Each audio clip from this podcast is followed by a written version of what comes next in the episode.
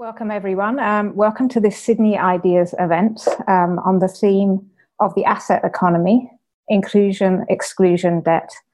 My name is, is Lisa Adkins, and I'm the head of the School of Social and Political Sciences here at the University of Sydney. And I'm your host and chair today, and I'll also be talking a little bit later on. Before we turn to our panel of experts, I'd just like to do a tiny bit of scene setting rising house and rent prices, debt fueled lives, low wages, generational tensions, and ever widening inequalities of wealth seem to have become intractable, intractable features of Western societies. What's more, despite all of the hope that our current COVID moment would see a shift to more progressive policies, government interventions and emergency measures seem to be making these problematic features of our societies even worse. This begs the question of how and why these features um, of, of our societies are so stubborn. Our speakers today will suggest that this is because they are constituent parts of a new kind of society, what we might think of of the asset society or what we're calling today the asset economy. Our speakers are all part of the asset economy team here at the University of Sydney. As well as myself, um, this includes Martijn Konings, Laurence Troy, Sophia Maalsen, and Gareth Bryant. I'm going to turn first to Martijn Konings, who is Professor of Political Economy and Social Theory. And Martijn is going to explain what the asset economy is and how we got here.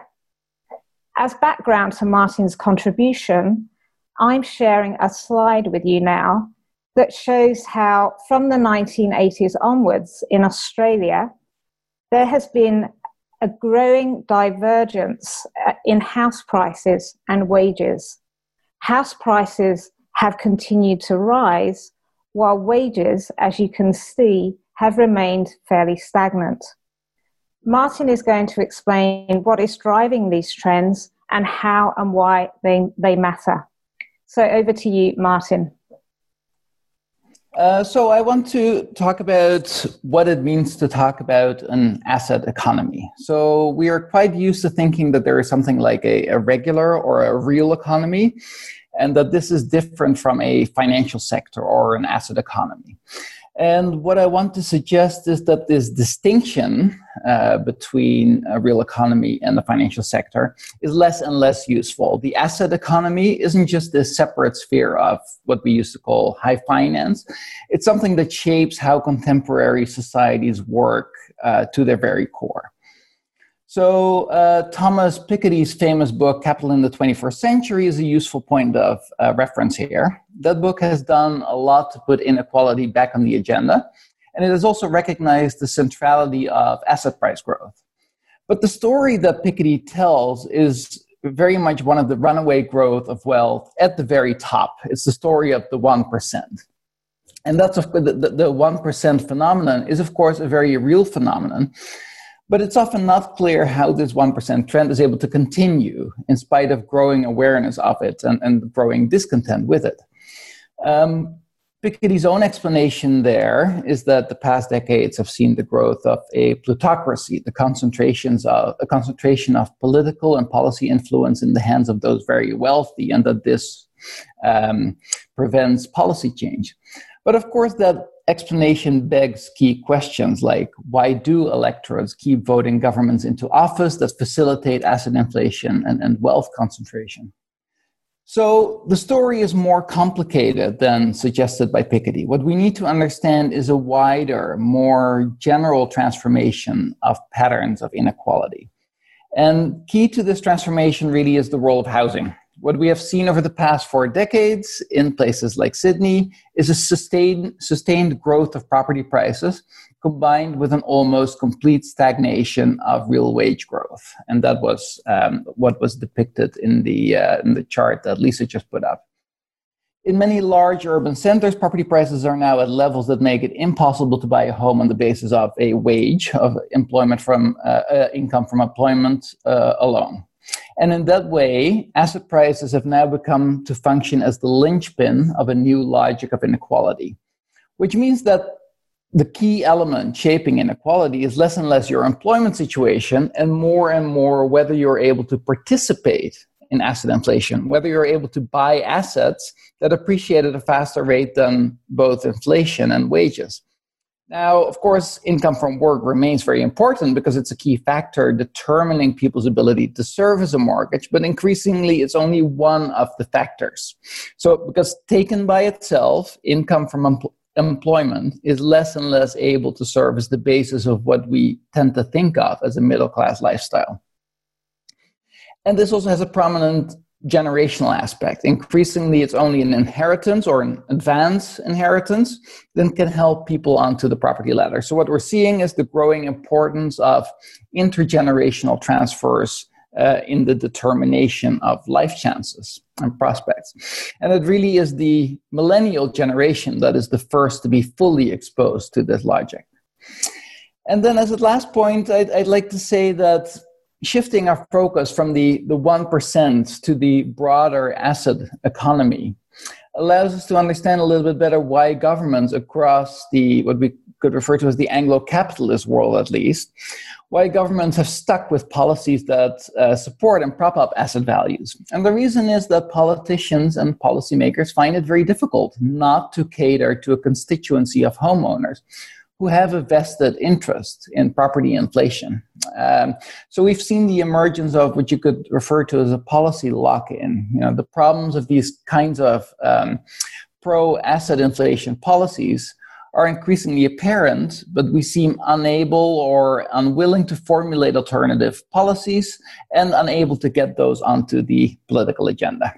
Thank you. Thanks very much, Martijn. So I'm now going to uh, speak for five minutes as well, and I'm going to concentrate on um, the social stratification aspects of the asset economy.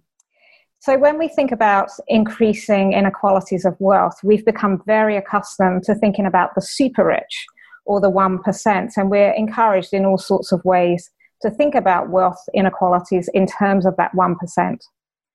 But the logics of property price appreciation and wage depreciation that Martijn has, has just described operate society wide and have done so for the past four decades. Over this time period, successive Anglo capitalist governments, Australia included, have encouraged, propped up, and rewarded credit driven residential property own- ownership. This culmination of forces meant that home ownership expanded and property prices increased, with many property owning households seeing major gains in their wealth portfolios. There was, in other words, an apparent democratization of what we might think of as being the wealth effect of asset ownership. But the very logic of credit driven home purchases pushed prices up to heights where it became increasingly difficult for people to enter the market. Price inflation over time has meant that in many large cities, it's now virtually impossible to enter the property market on the basis of an average wage. As a consequence, private rental markets have expanded and rents have risen dramatically. Renters are not simply locked out of home ownership, but also of the wealth that home ownership now generates. So a rift then has opened out between those with and without housing assets. This entails not just major differences in wealth accumulation, but also in life chances. What has become apparent is that the asset economy has fundamentally reworked what the what sociologists might term the social structure or patterns of social stratification. And what this means in practice is that even where people have the same jobs or similar, similar jobs or earn the same wages, deep inequalities can exist between those who own housing assets and those who don't. And this marks a major, major change in the type of society that we're living in. given that life chances were previously tied to jobs and occupations. Now, these trends are particularly notable among gen- younger generations, where they've given rise to stark new forms of inequality. And in fact, in recent years, there's been an outpouring of publications arguing that a lockout from asset ownership is taking place along generational lines. According to this story, the millennial generation has been priced out of home, home ownership and hence from the benefits of asset appreciation. But what this story misses is inter- intergenerational dynamics. What distinguishes successive generations today is a difference in modes of access to wealth. While older baby boomer generations were in a much better position to buy property through wages, younger generations are increasingly dependent on the ability and willingness of their parents to lend or give them money for a deposit in order to enter the housing market. Those who are set to inherit housing assets or whose access to parental wealth offers a route into home ownership are distinctly advantaged. Via inheritance and wealth transfers, these cohorts are offered participation in property based asset inflation and capital gains. Now, of course, inheritance has served historically as a critical mechanism for the transfer of private wealth from one generation to the next, and has done so especially for the very wealthiest. In the asset economy, however, where asset holding is, is a key determinant of life chances, inheritance and wealth transfers take on a new significance well beyond the 1%. So, first, intergenerational transfers are becoming key mechanisms for across the board social stratification and not just a way for the very wealthiest to pass on their wealth to their children. Second, in the context of sustained asset appreciation, intergenerational transfers have a distinctive speculative dimension. Inheritance is no longer a passive transfer of money that occurs by default following someone's passing. Instead, transfers become a series of strategic decisions regarding how to position one's children in the asset economy beneficiaries receive not just a one a one a, a one-off lump sum, but an opening into the wealth effects of asset ownership. So I'd like now um, to pass um, to Laurence, uh, Laurence Troy, who's a lecturer in urbanism in the School of Architecture, um, Design and Planning for his contribution. Thanks, Lisa. Uh, I want to begin uh, talking about a concept of a social citizenship, which is a term that was coined by um, a chap called Thomas Marshall in the 50s. And what it was referring to is uh, typically when we're talking about citizenship is we're often talking about rights around voting, freedom of speech, right to legal representation. Uh, and social citizenship really suggests that in order to enjoy those rights as a full citizen, to enjoy civic and political rights, you also need to be guaranteed a basic level of economic welfare uh, to secure your own existence food, shelter, water, uh, so on. So, this idea became uh, a sort of defining concept of post war welfare society uh, models across many countries. There are various models, of course, and in Australia, uh, we had somewhat of a unique one, uh, some would argue. Frank Castle Castles called Australia a wage earner welfare state, and really what that meant is that an economic existence terms or social citizenship was secured through ensuring both full employment and high wages. And through this, the ability to purchase a home. State income support was kept low in return for higher wages and more secure employment. Uh, and there was this, this, sort of compact between labour and capital, um, all forming part of what Paul Kelly described as the Australian social settlement. Urban scholar Brendan Gleeson suggests that this social settlement underpinned the expansion of Australian cities uh, arguing that res- the resulting suburban settlement uh, reflected this unique social and economic compromise that made Australia a relatively egalitarian nation during the second half of the 20th century. The Australian dream uh, was really about security of waged employment and home ownership, the suburbs and the housing form were, in a sense, the spatial expression of that. Housing, at least until around the 1980s, was actually much more of an equalizer, um, whereas today it's becoming much more of a divider, as others are um, po- pointing towards.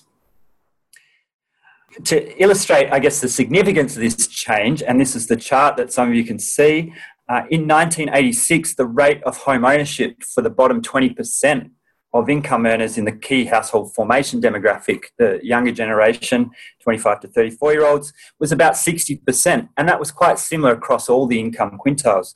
Now, by 2016, that had dropped down to around 20%. And so now, for the first time since about World War II, many young Australian households face the prospect of a lifetime of rental uh, and I guess an emergence or re emergence of some of these asset or property based inequalities.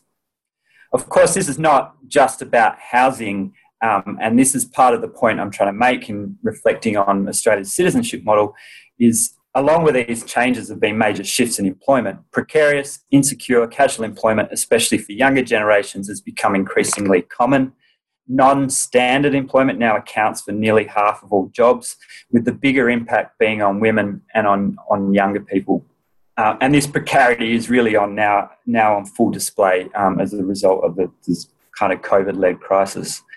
Uh, in cities like Sydney, the cost of home ownership is prohibitive uh, for most young people. Job security is no longer there, and for many, this means new jobs, new locations frequently. Becoming spatially fixed as an employee is increasingly challenging and sort of underlies some of the trends toward in, inner city proximity to train lines, access to the global uh, economic corridor. Um, and we have a development sector to match. Uh, at present, around 70 to 80% of all new dwellings comes in the form of apartments. And at last census, more than 60% of all apartments in Sydney uh, are owned by investors. Um, all of this tells us is we have a housing industry now that's almost exclusively geared toward uh, delivering housing to an investor market with the flip side being a housing industry almost exclusively geared towards producing renter households. We now have an urban process that's based around precarious short term working arrangements and a housing system based around short term precarious living. Uh, and yet, the politics of all this has barely shifted. The major policy intervention at the last election has um, uh, was a first home buyer deposit scheme. Nothing about social housing. Nothing about affordable housing, and certainly no effort to redirect a home building sector towards delivering housing for long term occupants. So, my call out today, I guess, is to reinvigorate a conversation not just about housing, but about a social model of Australian society. And this is connecting it to this idea of citizenship. Um, this is not about convincing young people that rental is a great option for them um, or even necessarily amending tenancy laws to make it more secure. These are all very important things, but the problem still remains that we have a social and political system that embeds property ownership as a centerpiece of, of the welfare of, of citizens. And so and now I'll hand it back uh, to Lisa.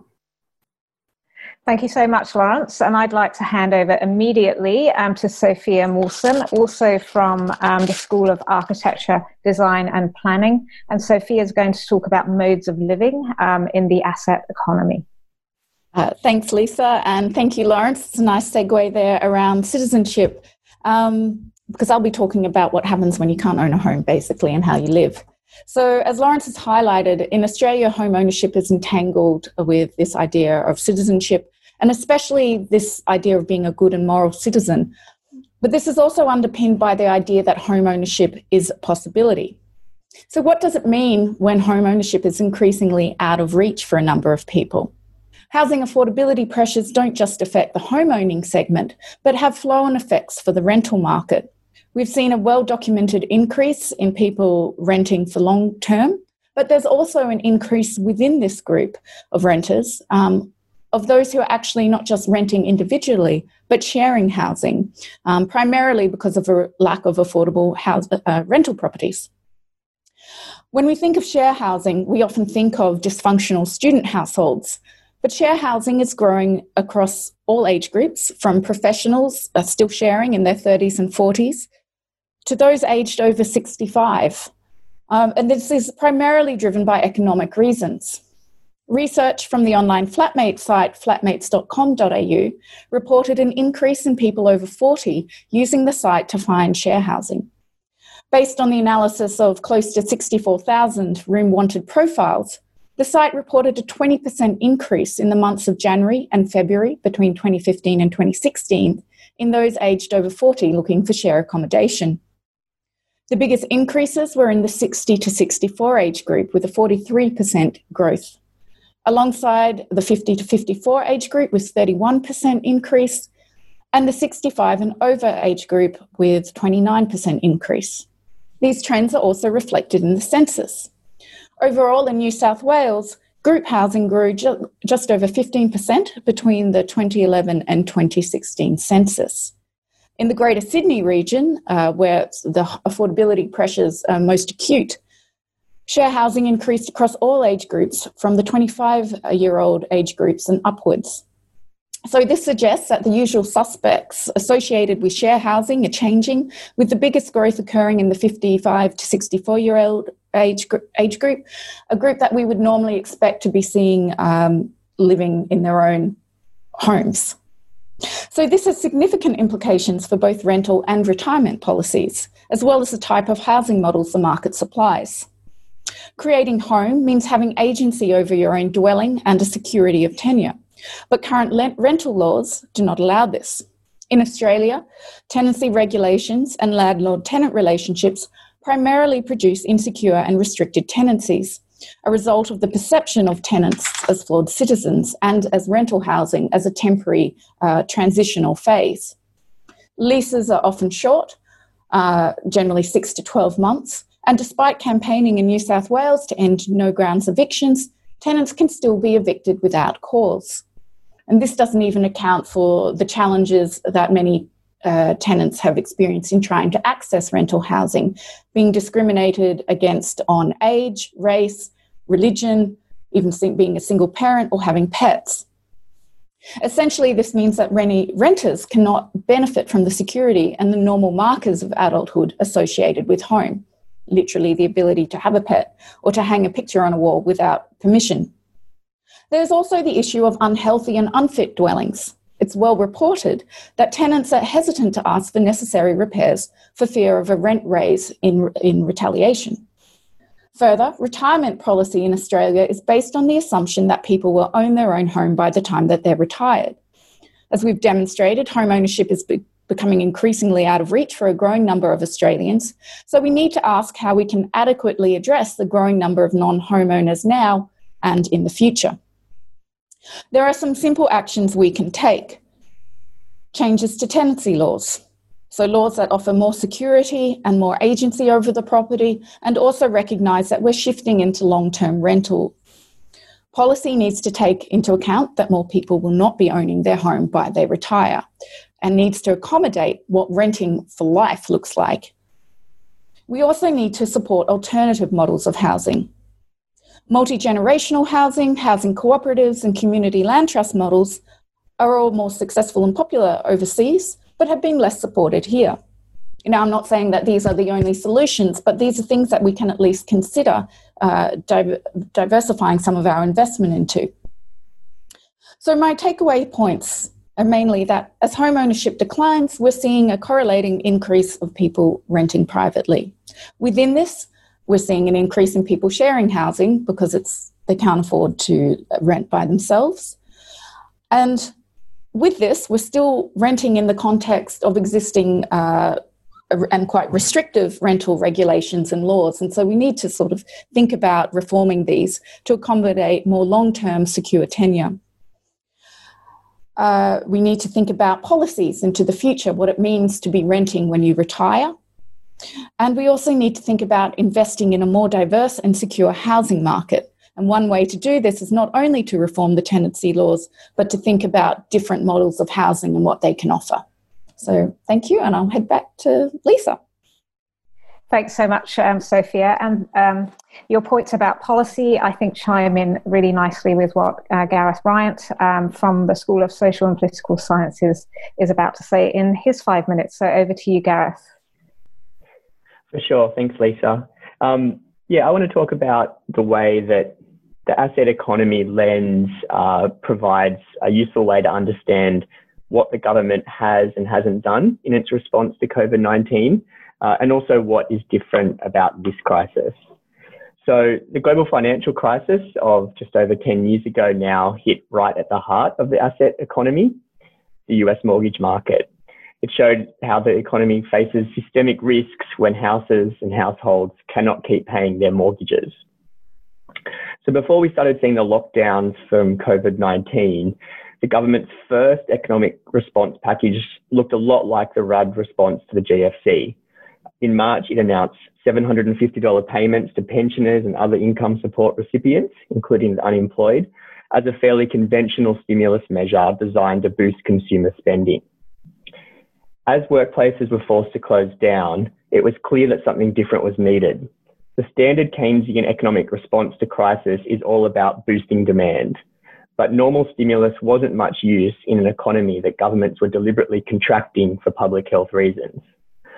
So rather than stimulating demand, what governments I think looked to do in large part was to shore up the asset economy by implementing emergency measures to keep households liquid and solvent. And they did, they did this in two main ways, which will be fairly familiar. First, they boosted unemployment pay, payments through the job seeker supplement and also subsidised wages through JobKeeper. This helped keep mortgage payments and the rental payments that support them in the case of investors going. Second, they supported banks to allow them to offer mortgage deferrals. So currently in Australia, we've got about 10% of mortgages worth almost $300 billion in a state of deferral, which is quite a staggering figure and normally a, an indicative of a serious housing crisis.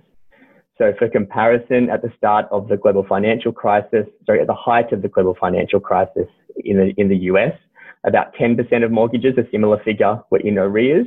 And ultimately, we saw about 10 million homes ultimately being foreclosed.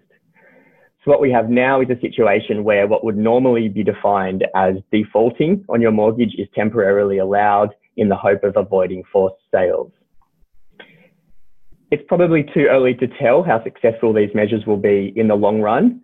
The Melbourne situation is really highlighting the cracks in the JobKeeper program in particular. Renters have not received anywhere near the same support as homeowners. And if we do see indebted households forced to sell at the bottom of the market, this will only increase wealth inequality.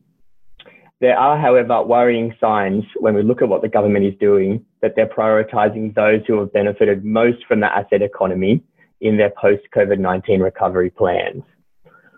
Beyond the emergency response measures that I've talked about, Home Builder, which offers generous government grants for newly built houses and major renovations, is still really the only genuine stimulus package as opposed to those emergency responses that I talked about that has been announced. And I think that's a really stark illustration of how the asset economy in turn drives a kind of asset based politics.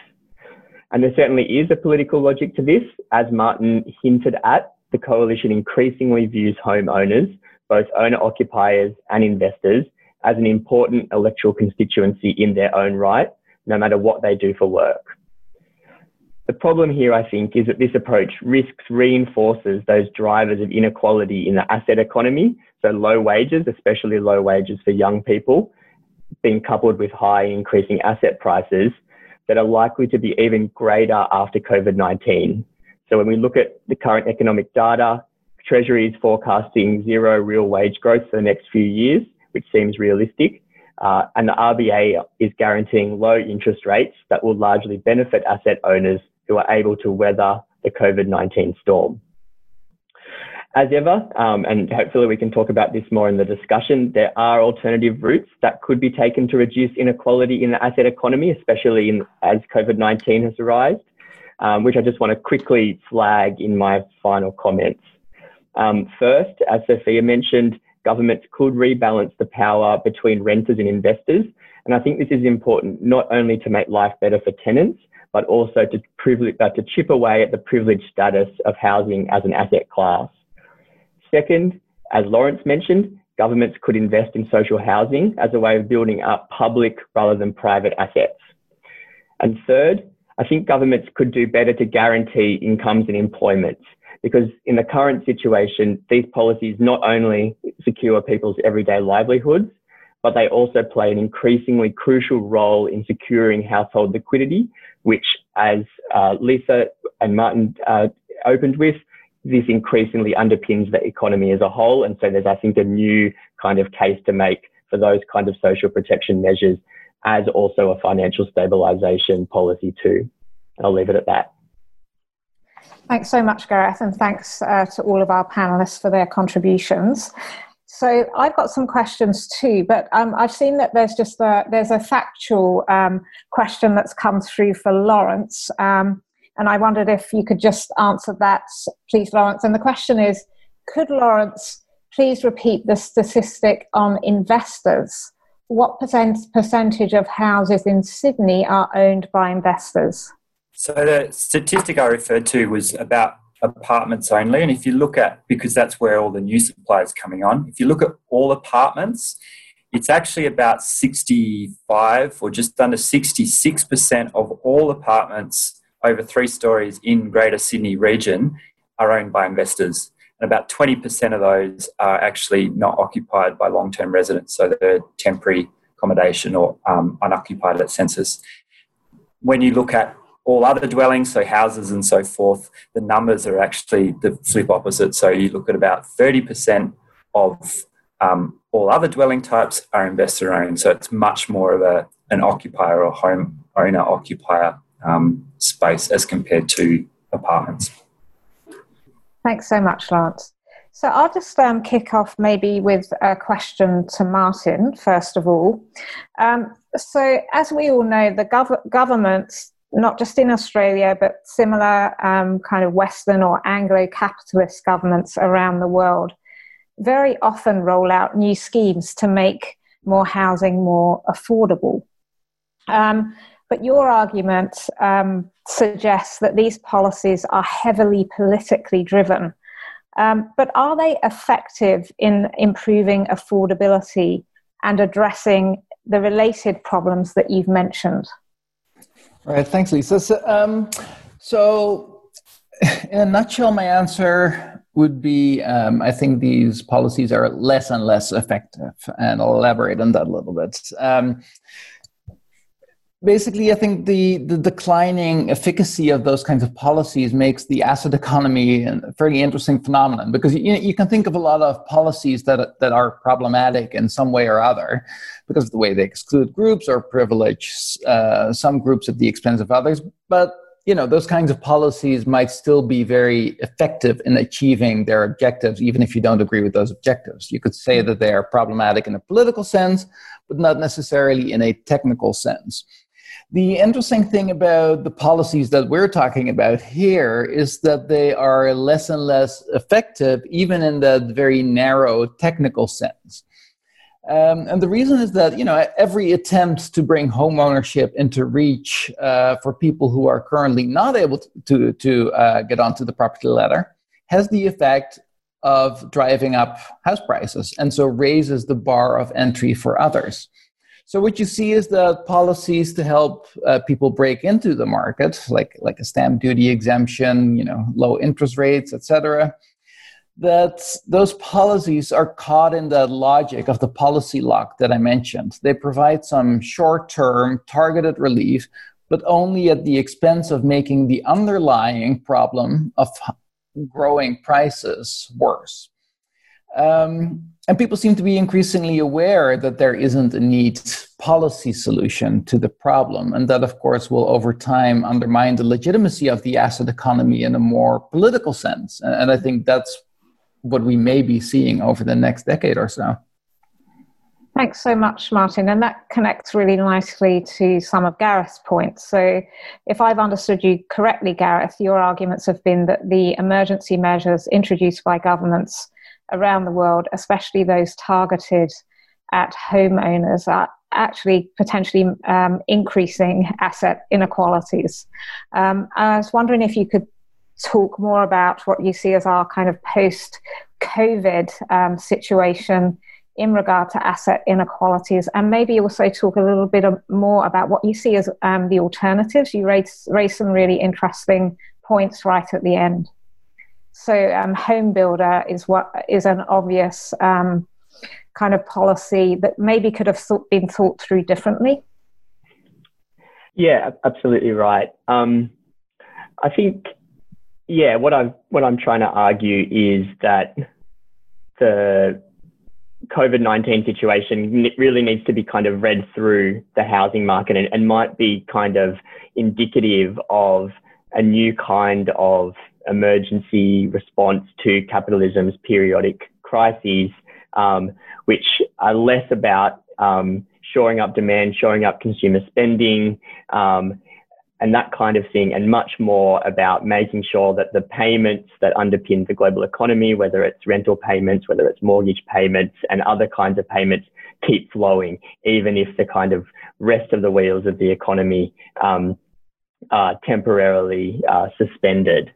Um, I think in terms of looking forward at the, the prospects for inequality, um, we saw recently uh, the Productivity Commission released a couple of reports that people might have seen or seen reporting on, um, which showed uh, the way that the wage stagnation that, that you and Martijn were talking about um, is really being quite differentiated by age.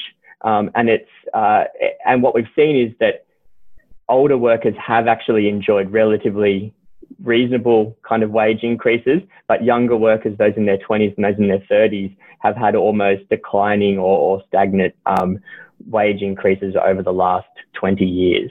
Um, and that's, I think, a big worry when you couple that with the kind of scarring effect of COVID 19 on the labour market uh, for young people. So, if we are expecting zero wage growth overall, uh, for the economy, then things are going to look even worse uh, for young people. And so I think that really risks exacerbating that uh, that asset inequality dynamic that we've seen over the last 20, 20 years, where um, where uh, you've got wages uh, being increasingly uh, not enough, especially for, for the young for young people, um, in terms of in terms of reaching those points in society like home ownership that we've actually currently structured our citizenship and, and social safety net uh, around. Um, so in terms of uh, what what can be done there, um, I think there's there's lots that could be said, but maybe on that final point that I made, um, what I'm talking about here, I think, is the way that uh, policies like basic income, policies like jobs guarantees, have potentially a new kind of rationale uh, in the system. Um, because uh, there's a those have historically been one policies to, to uh, increase uh, rights at work, increase wages, and so on have historically been won by labour movements as have really been about redistributing wealth and redistributing the share of income that goes between wages and profits. Um, but now I think a lot of those kinds of uh, social policies play an important financial anchor role. And that I think does create interesting points of political leverage to be able to rebuild a, a social protection uh, safety net uh, that is fit for the asset economy. And uh, I'm not necessarily wedded to in any particular kind of um, policy design, whether it's basic income, jobs guarantees. I think they both have a lot of merit. But I think that those kind of policies potentially have quite a new importance in, in the current situation.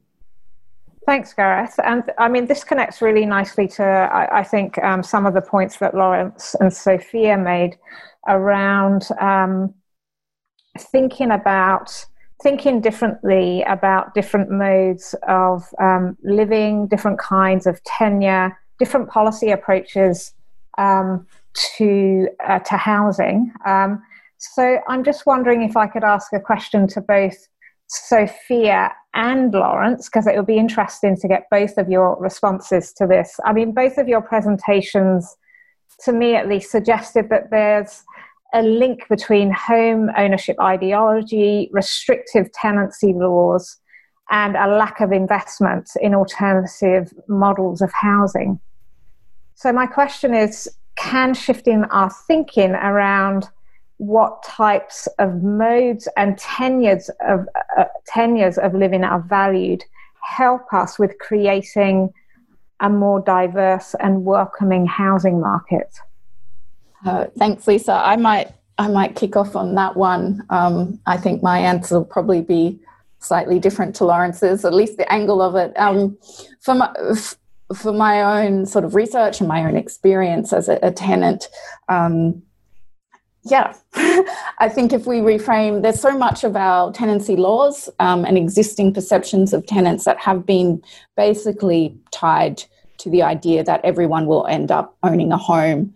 Um, so, and those who haven't reached this by whatever age it is you're supposed to own a home, it somehow has been your own fault. Mm. Um, you haven't worked hard enough, um, etc.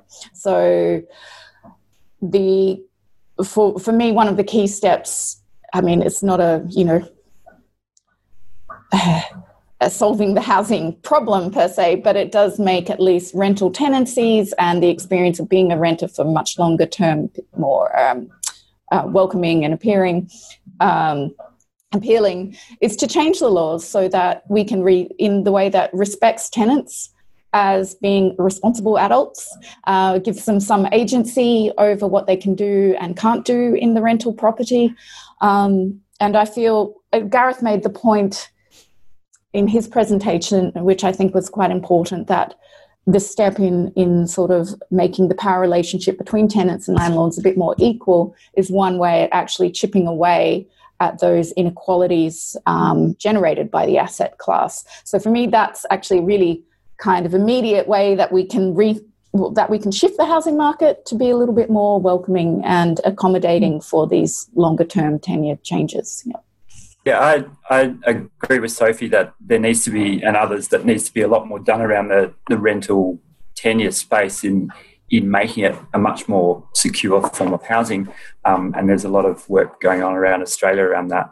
Um, but I think we also need to connect it to other um, aspects in our society and that and recognise the importance of um, housing wealth into in, in the welfare of a lot of people. And so I guess to illustrate this, um, Australia has one of the lowest pension age pension rates in OECD countries, but when you throw in housing asset wealth, we have one of the highest.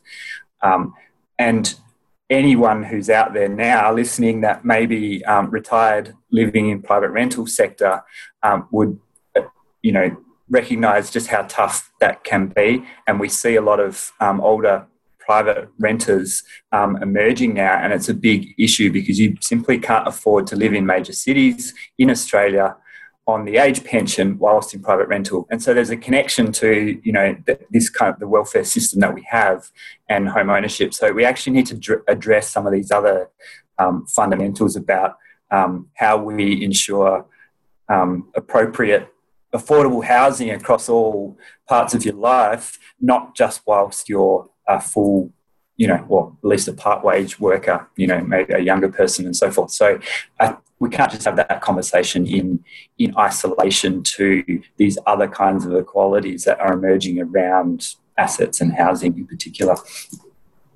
Thanks, Laurence and Sophia. I can see we're um, literally virtually out of time. What I might do, um, just to wrap things up, is to ask each of our panelists um, for a kind of one line takeaway point. Um, can I start with you, maybe, Gareth?